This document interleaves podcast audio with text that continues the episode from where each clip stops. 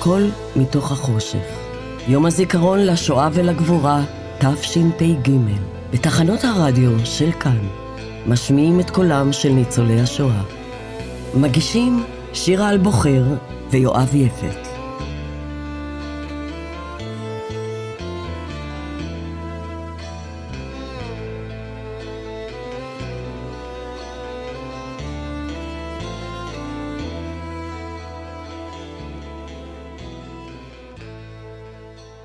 יום הזיכרון לשואה ולגבורה תשפ"ג בתחנות הרדיו של כאן. שידור משותף לכאן ג', כאן 88 וכאן תרבות. עד השעה שש בערב אנחנו ביום שידורים מיוחד. קול מתוך החושך. משמיעים לכם את קולם של שורדי השואה. יש בארכיונים עדויות של יותר ממאה אלף שורדי השואה. מדובר באלפים רבים של שעות עדויות מוקלטות מצולמות וגם כתובות שנאספו במשך עשרות השנים האחרונות. ביום השידורים הזה ננסה להוציא את קולם של השורדים מהארכיון ולספר כאן את סיפורם. באולפן יואב יפת ושירה אלבוחר. קול מתוך החושך. שעה שישית.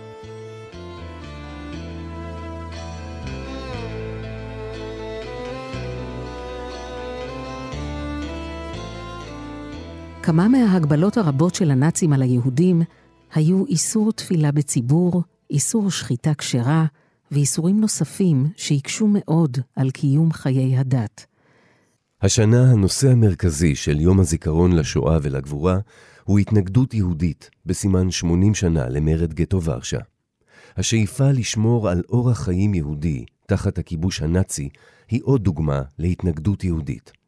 יהודים רבים פעלו בתעצומות נפש כאשר הסתכנו והמשיכו לקיים מצוות ככל שהתנאים אפשרו. קול מתוך החושך. ישראל אבירם היה בן 13 כשפרצה מלחמת העולם השנייה. המשפחה גורשה לגטו לודג' ושם הקפידו לשמור בסתר על החיים הדתיים, והתפילות שנלחשו בין הקירות היו מקור כוח, אך לעתים גם מקור לעצב גדול.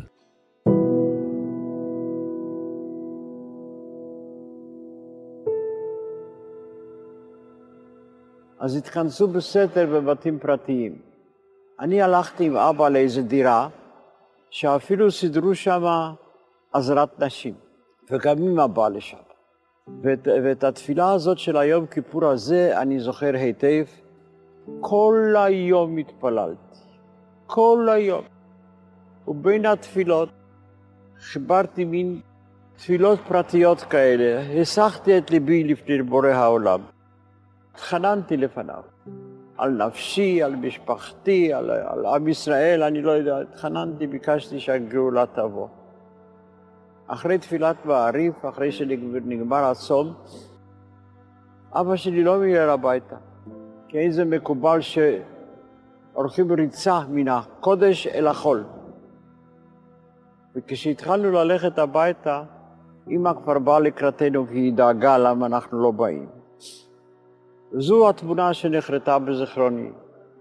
כשהיא הולכת לקראתי, ככה פושטת את ידיה, אוספת אותה, אותי בזרועותיה, מסתכלת על פניי ושואלת אותי, בכית? אמרתי, כן, אמא, בכיתי. ואמא אמרה, אין זכות מדמעותיך, ילדי. השנה תבוא הגאולה. השנה לא באה הגאולה. אמו של ישראל נרצחה באושוויץ. ישראל, אביו ואחותו עלו לישראל ב-1946 והיו בין מקימי קיבוץ רמות מנשה. קול מתוך החושך, משמיעים את קולם של ניצולי השואה. ב-1941 גורשה משפחתו של שמואל דייטש, בן מנחם, מקובנה שבליטא, אל הגטו שהוקם בשכונת סלובודקה. משפחתו הקפידה על קיום מצוות וטקסים דתיים.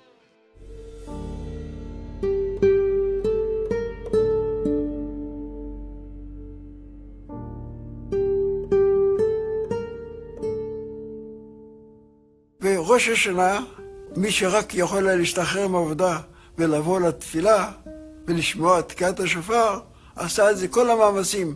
והנה הגיע הזמן תקיעת השופר, ורב אברום גרודינסקי למד להקריא לתוקע את התקיעות. והאיש זצ"ל שתקע כל חודש אלול בלי אף סגיאה, הכניס את השופר לפה ולא יצא שום קול. אותו השופר, אותו המקום, אותו אותו תוקע, ניסה פעם, פעמיים, שלוש, לא הלך. הוא הרים את השופר, אבל אף אחד לא העז לגשת לרמן לראש הישיבה לקחת את השופר. ואני, שהייתי עד בן 16, ניגשתי ואמרתי, תתי גימל משפר. הוא נתן לה שופר, ואני תקעתי את שלושים קולות. כל הקהל פרץ בבכי, ולא ברדי. חודש ושבעה ימים אחרי זה, רובם היו כבר בעולם האמת, יחד עם אבי זצ"ל ומהמשפחה, חוץ מאחותי ואח שלי הקטן. שמואל נמלט מהגטו, הצטרף לפרטיזנים ביערות וסייע ליהודים שנמלטו מהגטו. בסיום המלחמה עלה שמואל לארץ ישראל.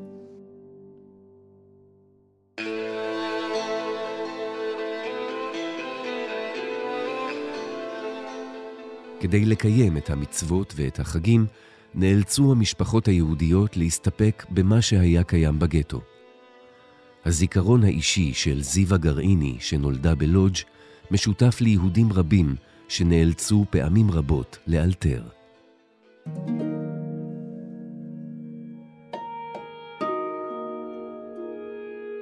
ידענו מתי שפסח, ולפי הלוחות, לפי היהודים שאמרו, אנחנו לא היינו יהודים יחידים בתוך הגטו, אז ידענו בדיוק התאריך מתי שצריך להיות פסח. אז מה יכולנו, לה... מצות בוודאי שלא היו, אז לקחנו פרוסות לחם וייבשנו אותן בתנור, כמו טוסטים, והיינו אוגרים תפוחי אדמה. קונים כל פעם קצת, כי אי אפשר היה לקנות הרבה. כל פעם קצת, ואגרנו אותם, וזה היו המאכלים שיכולנו לאכול בתוך סדר פסח, הדבר היחידי. כי היו גם נקניקים, אבל הם היו לא כשרים, אז בכלל לא רצינו. רק את הלחם היבש ואת התפוחי אדמה. עדותה של זיווה גרעיני קול מתוך החושך, משמיעים את קולם של ניצולי השואה. צבי עזריה הרמן הלפגוט היה רב קהילה ביוגוסלביה לפני פרוץ המלחמה. כאשר גויס לצבא, נפל בשבי הגרמני והיה שבוי ארבע שנים. בתוך המחנה לשבויי מלחמה, שמר צבי עזריה בחרדת נפש על מורל הקהילה ועל אורח חיים יהודי, גם כשהיה צריך לעמוד מול הקצינים הגרמנים.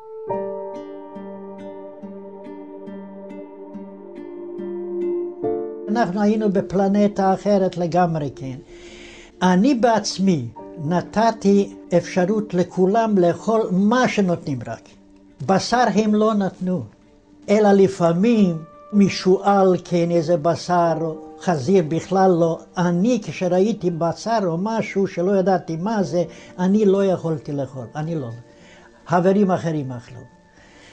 בא יום כיפורים למשל, שאלו אותו החברים, מה נעשה ביום הכיפורים? אנחנו צמים, אמרתי, אסור לכם לצום לפי שולחן ערוך. היות שאם אתה נמצא במצב כזה, שאתה חלש, אסור לך, אתה מוכרח לאכול. מה אתה תעשה? אני אמרתי, אני אצום בשבילכם ובשבילי. וכשהגרמנים הביאו את האוכל, אף אחד לא ניגש. אז אמרו, וסיזלוס, מה קורה? אמרנו להם, אנחנו לא אוכלים. אז חשבו שזאת שביתה, ובאו תכף מיד עם רובים, ואז כשאני הסברתי לכם, היום יש יום כזה וזה וזה, ואסור לנו לאכול. אז ההערה הייתה משני אנשים, כן, גרמנים, די פריקט, אלה משוגעים. וככה זה היה גם כן אפילו בתשעה באב, וגם כן בחגים אחרים. פסח למשל, הצטרכנו לעשות סדר. אמרתי, כן, מרור יש לנו מספיק, וזה יש לנו מספיק, כן, ואת ההגדה בערך, כן, קראנו, אבל מה? אישה גויה אחת מסרביה שלחה לי במכתב אחד פרוסת מצה. וכשהראיתי את המצה, כולם התחילו לבכות. זה היה משהו איום ונורא. כולם נזכרו בבית, כן, מי לא היה בפסח, כן, בבית. אפילו אם הוא היה קומוניסט, אם הוא היה לא מאמין, כן, הבית, הבית, הבית. עם סיום המלחמה ושחרורו מהשבי ב-1945, הגיע הלפגוט למחנה ברגן-בלזן ביוזמתו כדי לסייע לניצולי השואה, ואף דאג לקבורת הנרצחים. בשנת 1948 עלה הלפגוט לישראל.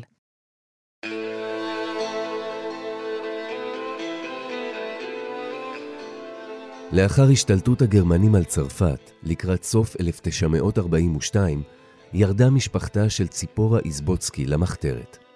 ציפורה גויסה עם אחותה אנה לשמש מדריכות בבית הילדים שמוני. בית הילדים היה מקום מקלט לילדים יהודים במסווה של מקום מקלט נוצרי לילדים בחופשה.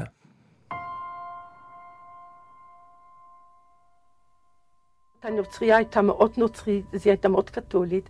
היא אמרה, לא, הטבילה קיימת גם אצלנו, גם אנחנו מאמינים באל אחד, ואת אותה טבילה גם אנחנו אומרים. הנוצרייה דווקא עמדה על זה, שנגיד את זה, כל בוקר. יום שישי היא הייתה לוקחת את הילדים הנוצריים, אני הייתי עושה עונג שבת עם הילדים היהודים. וכל החומר של העונג שבת היה כל השבוע די במרתף בין הפחם. רק יום שישי היינו מוציאים את זה. זה דווקא ז'וליאט שהיא הביאה לנו את כל החומר הזה, שנוכל לעשות עונג שבת כמו שצריך. זה היה לחודדי, לחונרננו, שרנו שירים בעברים. רק ביום שישי בערב היה מותר לדבר על יהדות. כך זה היה, על כך היא עמדה. ז'וליאט עמדה שאף ילד לא יעבור לדת נוצרית. שנשמור על זה, שידעו שהם יהודים. לכולם היה שם מקום. לכולם היה שם מקום. בחנוכה לא שכחה להגיע לשמוניקס, מלאת מתנות לכל הילדים לחנוכה. הכריחה אותנו לעשות מסיבת חנוכה. היינו כל כך מאושרים אצלה. זה, זה, שכחת כל מה שהולך בחוץ אם היית שם בבית. בקיץ 1945 ציפורה התאחדה עם משפחתה, ושנתיים לאחר מכן עלתה לישראל. ז'וליאט וידל ומרינט גי, שהפעילו את בית הילדים, הוכרו בשנת 1969 חסידות אומות העולם. קול מתוך החושך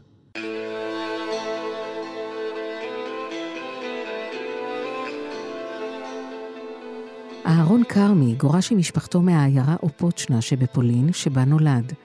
במהלך הנסיעה ברכבת שכנע אביו, אותו ואת אחיו לקפוץ ולהציל את חייהם. אחיו נתפס, אך אהרון הצליח להגיע לגטו ורשה והצטרף לארגון היהודים הלוחם. ייתנו ליהודים לעשות מצות לפסח. וכשאתה שומע דבר כזה, אז זה שוב פעם, אחת הבדיחות שלהם.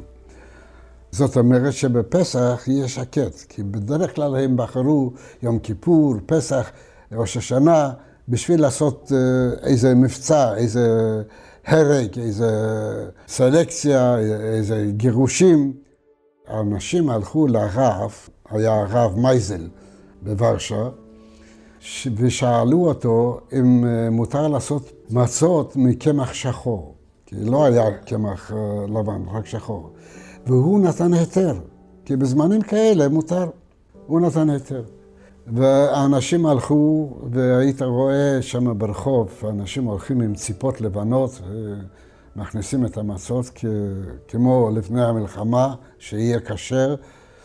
אחד הסתכל על זה כבדיחה, ואחד הסתכל על זה כרצינות. לאחר מרד גטו ורשה, שבו השתתף, הגיע אהרון ליערות ולחם עם יחידת הפרטיזנים על שם מרדכי אנילביץ' עד תום המלחמה. ב-1945 עלה אהרון לארץ ישראל. ב-2011 קיבל אות הוקרה מיושב ראש הכנסת, ובאותה שנה אף נפטר.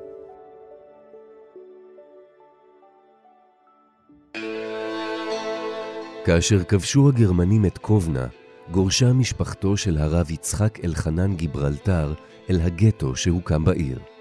דווקא כאשר שמירת המצוות הייתה בלב בני המשפחה, הייתה בחילול שבת אחת הצלה גדולה. זה ליל חמישי, אמא חולמת חלום נוראי. ליל שישי, אבא עושה קידוש, חתיכת לחם מה שהיה לנו. פתאום שומעים מהגרמנים ללכת לעבודה בשדה תעופה. אמא שמעה את הדבר הזה, אמרה לאחי, לך לעבודה. ואמא, שבת? אז היא אומרת, ליבי אומר, זה הצלה של כל המשפחה. היא צירפה את זה מהחלום שלה. היא הבישה אותו את המיל, נתן פרוסת לחם, והזדחפה את החוצה לגשם. הוא הלך לעבודה, חלבות בוקר חזר מעבודה, חזרו לגט הגדול, והיה גשר לבוא, תמיד חפשי היה. כאן עומד גרמני ולא נותן לבוא. אז הוא אומר, אני חוזר עכשיו מעבודה, אני רוצה לאבא ואמא, תישאר אתה בחיים. עוד קצת, עוד כמה רגעים לאבא ואמא לא יהיו כבר. הוא שמע את זה, התחיל לרוץ בכל כוחו. בא הביתה, סיפר, עומד אקציה להיות. נפלנו כולנו על הארץ, ידיים, פשוט ידיים רגליים על הארץ, נפלנו והתחילנו להגיד את התפילה הזאת. על באפך תוכיחנו, כי אם במוות זכרה בשאול מי ידע לך. בבכי היום אמרנו את זה, ואמרנו את לני שבח. פתאום שמענו קולות, כולם החוצה, כמנית. יצאנו, אחי שעבד לילה קיבל פתק, כמו, אה, כתוב רק תאריכון, אימא לידה. בני לא היה מחלל שבת אם לא הצלה של המשפחה. היא דחפה את החוצה, יצא החוצה, נדם אדום, אמר, חזרתי עכשיו מעודת לילה. עמדו שלושה גרמנים של סלקציה, אמרנו לה, מה אתה עושה? שילכו, שילכו, שילכו. אז מתוך שבע וחצי ילדים, חמישה איש נשארנו בחיים. בזכות העבודה של לילה, שבת, הפתק שלו.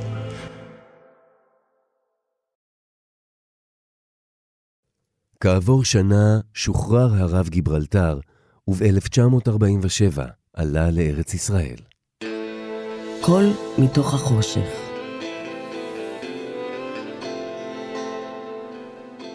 ב-1941 הוצעדו בני משפחתו של יחזקאל הרשטיק, בן ה-11, בין מחנות ברומניה.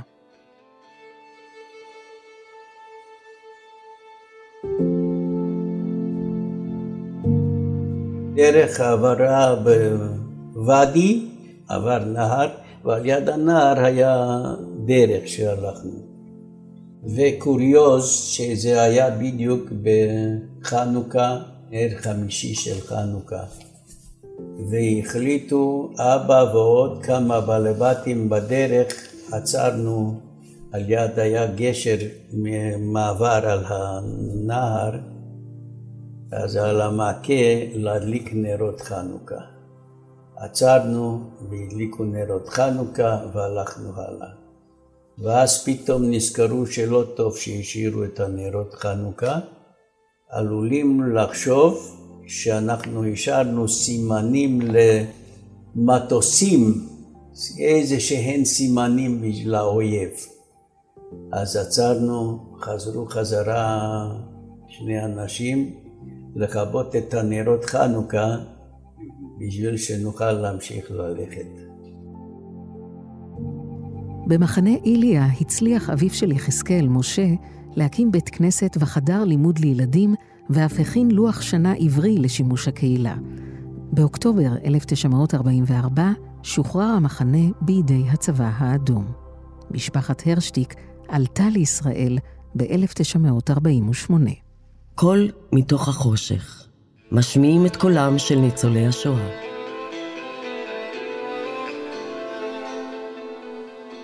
אדית רוטשילד לבית וייס, ילידת צפון הונגריה, חגגה את חג החנוכה במחנה עבודה בחבל הסודטים, שאליו נשלחה מאושוויץ, ושם עבדה במפעל לייצור רכיבי רדיו, נורות ונשק.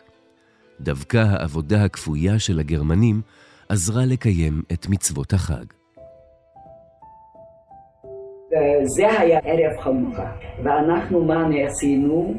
בחלון לקחנו מתפוח אדמה חצי וחצי, עשינו חור באמצע, גנבנו שמן מהמכונות שאנחנו עבדנו, ומוצאנו מהצמיחות את החוט, ועשינו מזה טיל, וככה הדליקנו נרות חנוכה בחלון שהיה בכיוון של הנהר, שם לא היו אה, בתים, לא שום דבר, הזה, ולא לא היה אפשר לראות.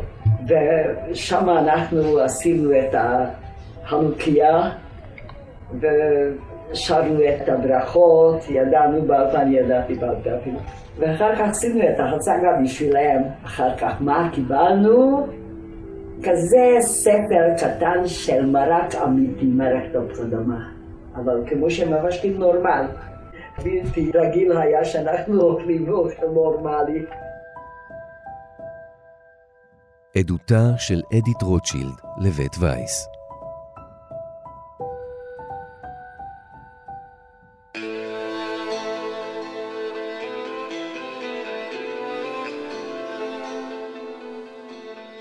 זו הייתה השעה השישית של קול מתוך החושך. כאן ג', כאן 88, כאן תרבות, מביאים את קולם של שורדי השואה. עורך יום השידורים אייל שינדלר, עורכת השעה דניאל מאורר, את הנעימה שמלווה את יום השידורים כתב יהודה פוליקר. קריינית האותות יונה אליאן, את המוזיקה ערך ערן ליטבין, מפיקה עירה וקסלר, על הביצוע הטכני אלון מקלר. תודה לרב אילי עופרן, קבוצת יבנה, ולאיציק יושע. העדויות נלקחו מארכיון יד ושם ומארכיון כאן, רשות השידור, הטלוויזיה החינוכית וכל ישראל. באולפן יואב יפת ושירה על בוחר. אחרי החדשות, שעה של עדויות של שורדים שניצלו, והסיפור של חסידי אומות העולם שעזרו להם.